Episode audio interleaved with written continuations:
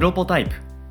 この番組は音声編集システムへの100の新機能リリースまでの過程をお届けする開発連動型ポッドキャストになるはずだった番組ですがなぜか開発は一つも進みません。気がつけばプロトタイプ開発を得意とするドットの実験レポート的トークに今日も進捗は順調です。では今日も収録していきましょう。今日のテーマはドット誕生の経緯というテーマでお話ししていきたいと思いますがなんで今またこのタイミングでドット誕生の経緯を取り上げるんでしょうか？うーんまああの最近よく話してる人たちと、まあ、しよく話してる人たちからドットってどうやってできたの、とかなんか、うん。まあ、歴史じゃないですけど、はい。ドットについてみたいなことを聞かれることが多くて。ほうほうほうほう。でそれはあの例えば今月からインターン生を1人東京オフィスで雇ってるんですけど、まあ、その人ももちろん、はい面接とかをするときに、うん。まあ、いろんな話をする中で、ドットってどうやってできたんですかというか、どうやって、どうして作ったんですかとか聞かれたり、あとはビジネスパートナーの人と、なんかお互いのビジネスの話するじゃないですか。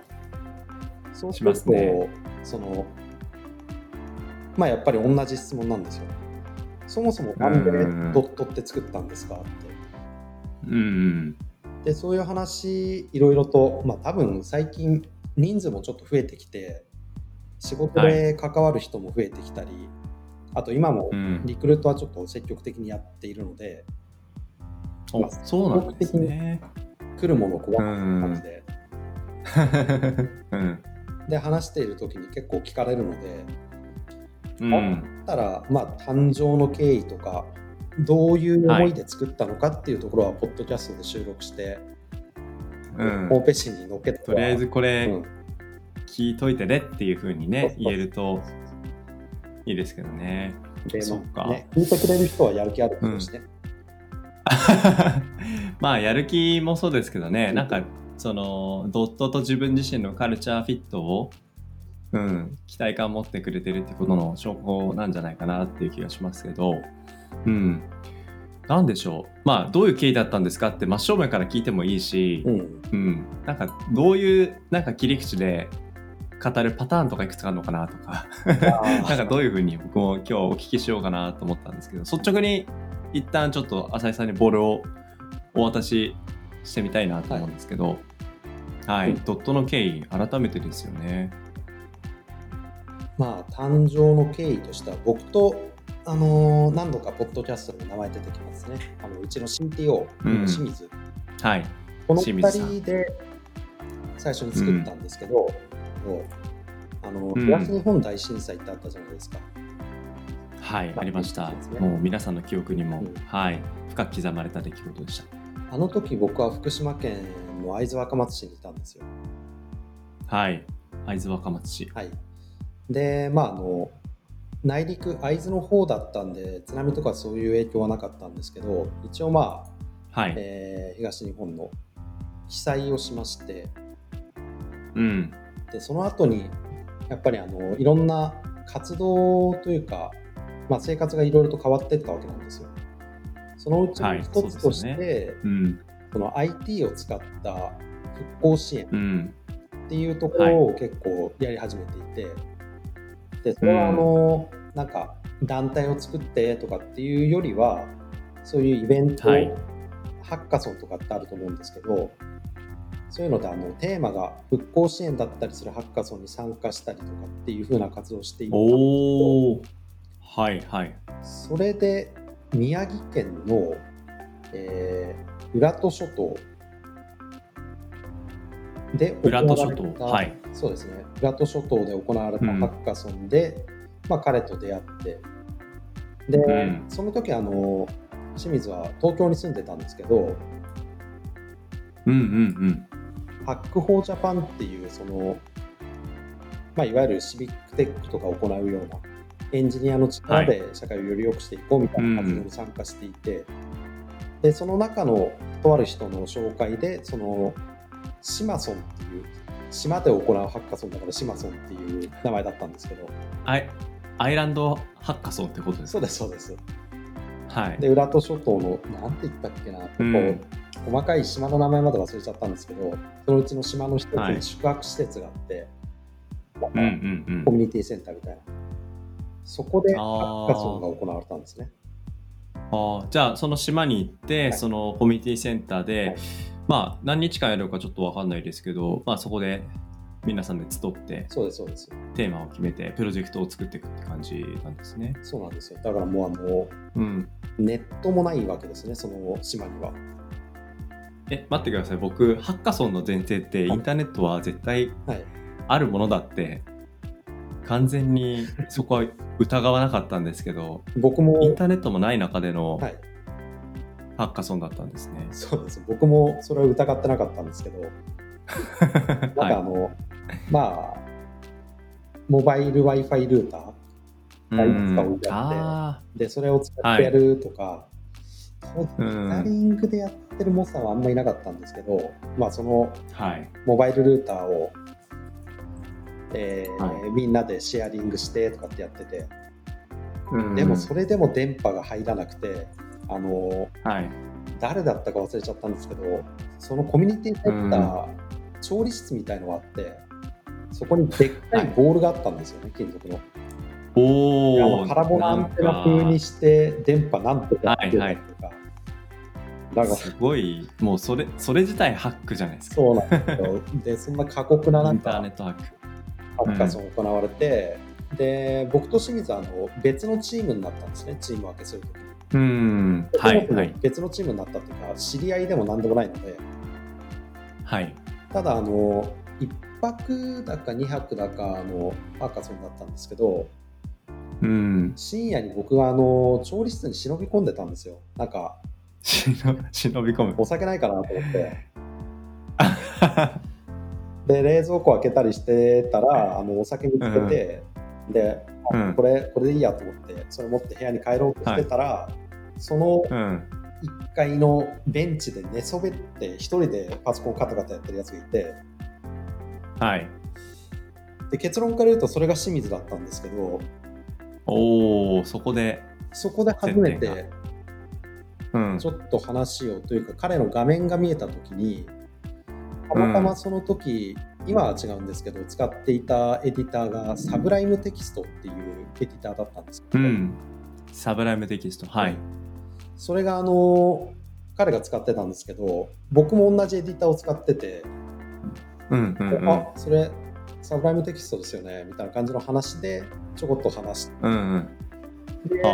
まあ、少し雑談してじゃあお互い頑張りましょうの後に、うん。この島から本土に帰るわけなので船で帰るんですはい。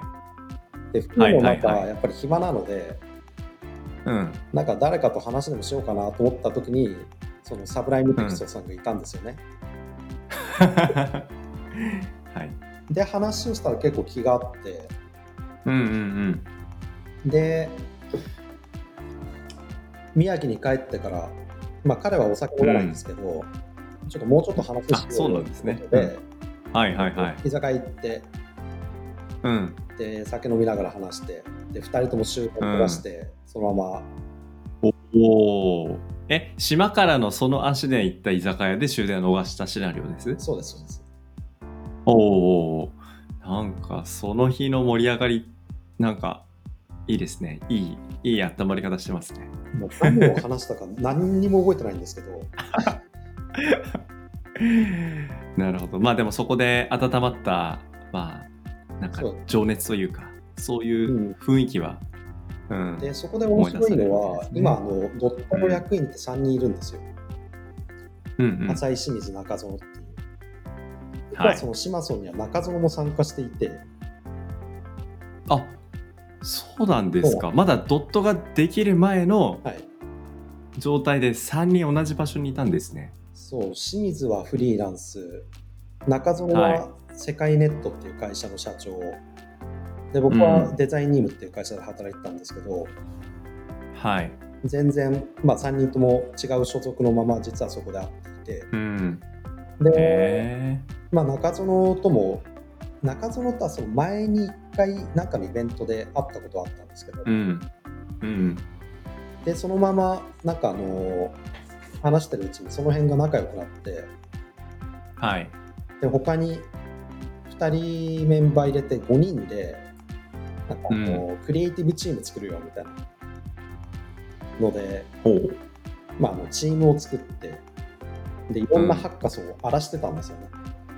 はあ。なんか、ちょっと柄が悪そうな雰囲気もどこかに漂ってる感じはしますけど。そうそうなんですよ。あの、ちょっとここでは言えないですけど、あの、スパジャムっていうでっかいハッカソンがあるんですね。はい。SPA スジャム。パスパジャム。うん。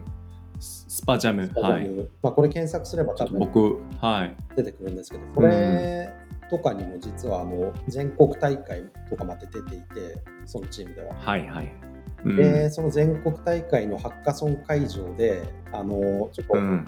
ここでは言えないようなことをやったら、本気であのはい係の人、係の人というかスタッフにガチ説教を食らうとか、はい。あと、ハッカソンのうん開発途中で、ハッカソン会場を抜け出して居酒屋行っちゃったりとか、なんかやってたら、ちょっとそそれはなんかハッカソン出なくてよかったんじゃないかなっていや、でもちゃんとハックはしてるんですよ。ハックはしてるんですけど、やっぱりあの真面目な人も中にはいて、結構 SNS で叩かれたりとかしたんでうーん。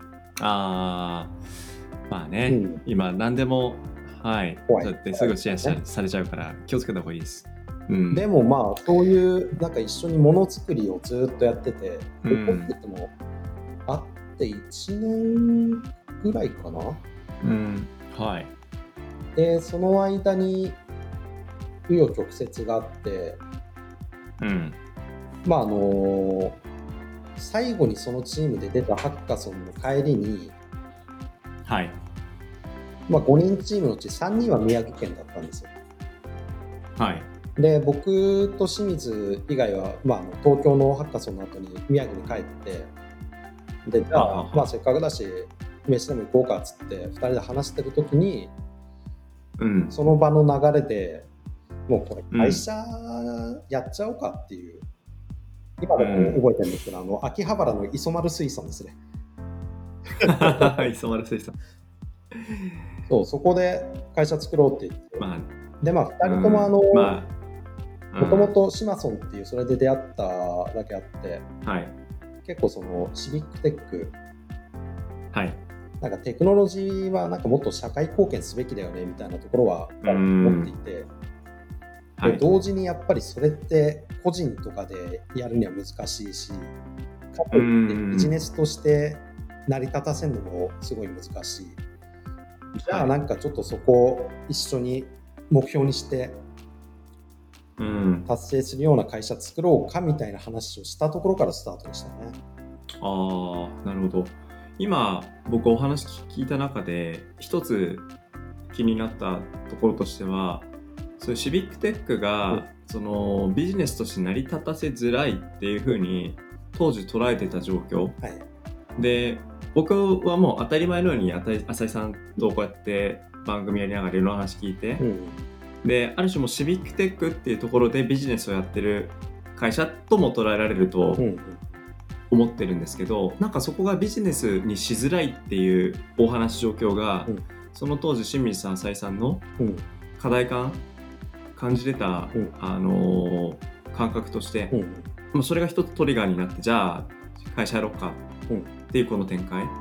うん、それはちょっと聞いててあそういうふうに捉えてたんだっていうふうにちょっと今意外に感じたんですよね。ん。なるほど。はい、これはまあ今も変わんないんですけど、はい、やっぱりビジネスとしてその辺やるのって難しいなと思いますね。そうあのシビックテックをビジネスとして成り立た成り立たせるのって今でも難しいと思うんですけど、それは単純であのやっぱりビジネスとして成り立たせるためにはお金を稼がないといけないじゃないですか。そうですね。うん、じゃあ一体シビックテックって誰からお金を取るんだろううん、と。でいろんな回答をパッと答えることはできるんですよ。例えばあのはい、まあ、一番簡単なところだと行政ですよね。はい行。政からお金をもらったり、あとはうん。でかい企業の、えーはい。社会貢献的なところから取ったり、うん助成金から取ったり、うんいろいろ考えられるんですけど、シビックテックって基本基本的にはあの困ってる人を助けるっていう形なので、そのはい直接のユーザーからお金を回収するのが非常に難しああ、確かに。うん。お金もなくて困っててどうしようも立ち行かないっていう状況に対してうん差し伸べる IT としての、まあ、関わりこれが、まあ、ある種シビックテックの、まあ、特徴と言えるわけですもんね。うん。い。だから、まあ、例えば、はいこう当時はまだあの会社を今のみたいな規模うんではなかったんで、まあ、うん2人であのそこそこ稼いで、でその稼いだ余りの部分でそういうことやろうか。ああ、うんうんうん。で、まあ、2人いれば稼げるでしょみたいな、そういう一般的なところもあったの 気持ちはわかります。っていう表向きのドット設立の経緯はありますね。うん、なるほどな。今このエピソードの中で表向きの話はい。だけでいいんですか？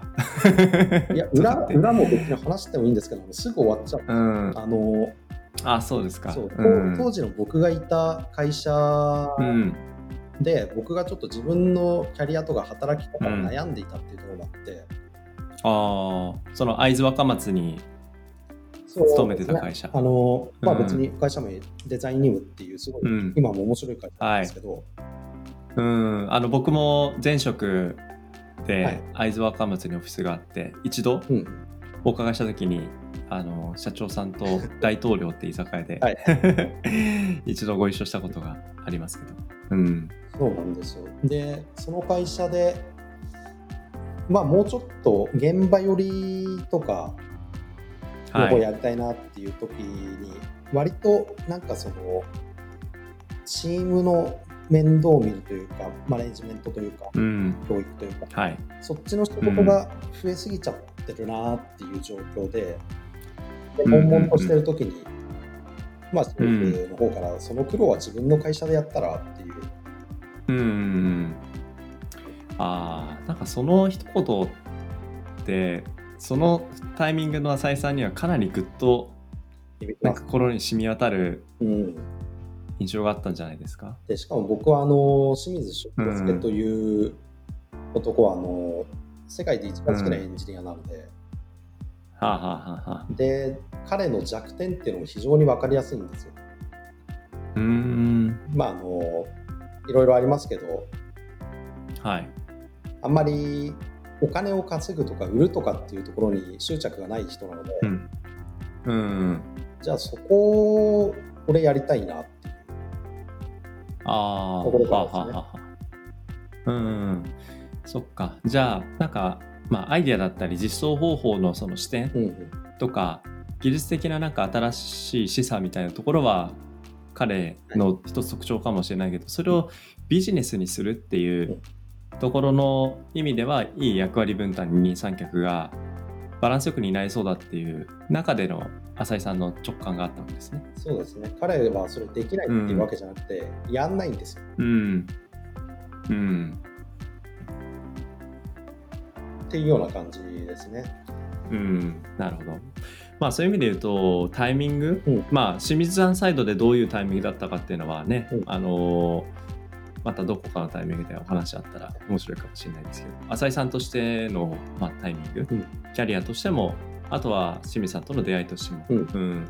でもなんか聞いてるとねそういう会社に勤めた時のあのもやもやしてたところからシビックテックっていう分野でハッカソンに、えー参加して、うん。でそこで人と関わって、うん。そこでまあある種そういう機会を、うん。見つけてそれを形にしていった。それを形にしていく仲間がいたっていう。こういうプロセスと思うとまあ今日の明日でね、うん。全てが手玉が揃うっていう話では決してないと思うんですけど、うん。